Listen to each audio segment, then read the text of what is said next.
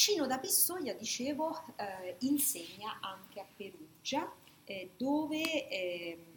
ha come allievo appunto Bartolo da Sassoferrato, il quale eh, quando segue i corsi di Cino da Pistoia aveva 14 anni e eh, è stato diciamo, una figura ovviamente studiatissima quella di Bartolo da Sassoferrato, di cui naturalmente è stato messo in rilievo eh, genio, il, veramente la produzione ricchissima, Bartolo da Sassoferrato, l'esponente, dicevo, eh, principale del metodo del commento in Italia, eh, avrebbe scritto il commentario a tutto il corpus Iuris Civilis. Parliamo di una cosiddetta opera omnia, eh, un'opera che ha assunto un po' il ruolo della magna glossa di Accursio, eh, cioè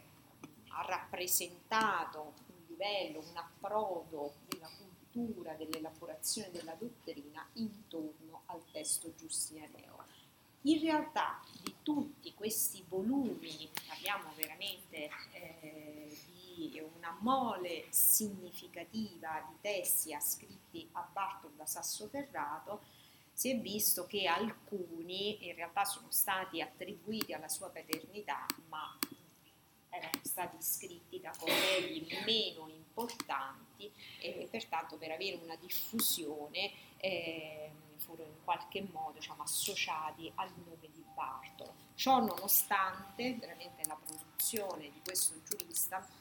fu veramente molto eh, significativa.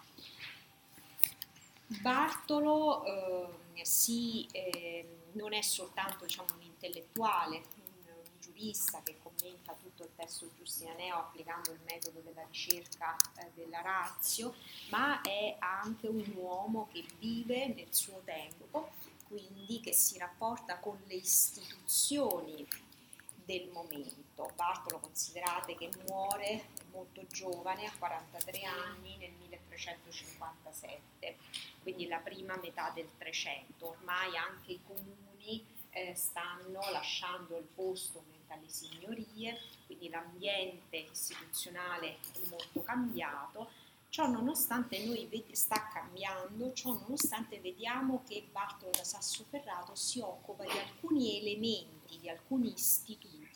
che sono caratteristici dell'ambiente eh, comunale, per esempio la figura del bando, eh, delle rappresaglie, della tirannide, cioè lui è molto interessato alle tematiche di diritto pubblico, riflette sulla tirannide che presuppone, lui dice sempre comunque una forma di giurisdizio, evidentemente una forma degenerata di giurisdizio che può verificarsi quando un, eh, una persona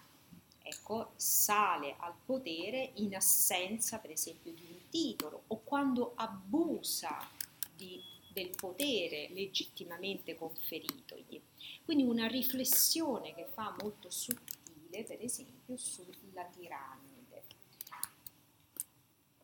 quindi Bartolo diciamo, non si occupa meramente soltanto di commentare il testo giustinianeo, eh, ma dedica proprio eh, delle opere, come dire, monografiche, dei trattati a, ad alcuni istituti di diritto politico. Bartolo eh, ricordiamo un po' questa sequenza, diciamo Scino da Pistoia che fu il maestro di Bartolo da Sassoferrato, che a sua volta ebbe un grandissimo allievo ed è veramente il, un po' il terzo nome che vale la pena, vale la fatica di ricordare, è Baldo degli Ubaldi, che anche eh, insegnò, eh, studiò eh, a Bologna.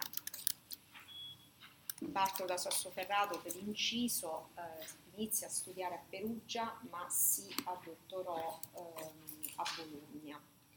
Quindi diciamo, questo un po' lo dico perché ovviamente essendo una figura così importante le città hanno voluto dire, avere il merito di aver dato il dottorato, la laurea, il più grande, diciamo così, viene ricordato uno dei più grandi giuristi del diritto medievale.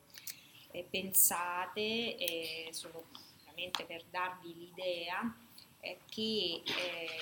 nel Cinquecento ci sono state delle università, per esempio Napoli, che hanno istituito dei corsi sull'insegnamento di Bartolo da Sassoferrato. Ancora eh, nel Cinquecento, per esempio, Spagna e Portogallo eh,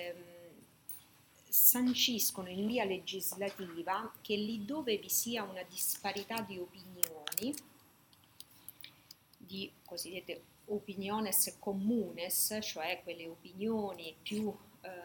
avvalorate dall'autorità dei maestri e quindi più seguite eh, dalla scienza, a prevalere in caso di disparità debba essere sempre l'opinione di Bartolo.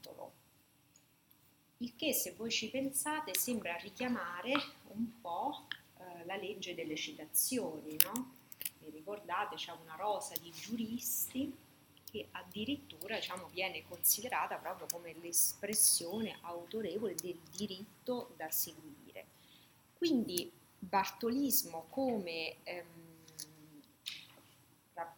espressione di un metodo, senz'altro di una corrente più ampia che ha avuto generazioni e generazioni ovviamente di studiosi, il suo allievo Baldo degli Ubaldi, per esempio, oltre a essere un civilista, si dice è stato anche il primo civilista commentatore che si è aperto completamente al diritto canonico e ehm, laureandosi ovviamente anche in diritto canonico e rappresentando la figura per eccellenza del giurista in utroque iure, cioè in quell'unico diritto complesso diciamo, di diritto che è l'utrunque ius, cioè l'uno e l'altro diritto, il diritto canonico e il diritto civile, quel binomio appunto generale che costituisce ormai la base della cultura giuridica di eh, ogni eh, giurista.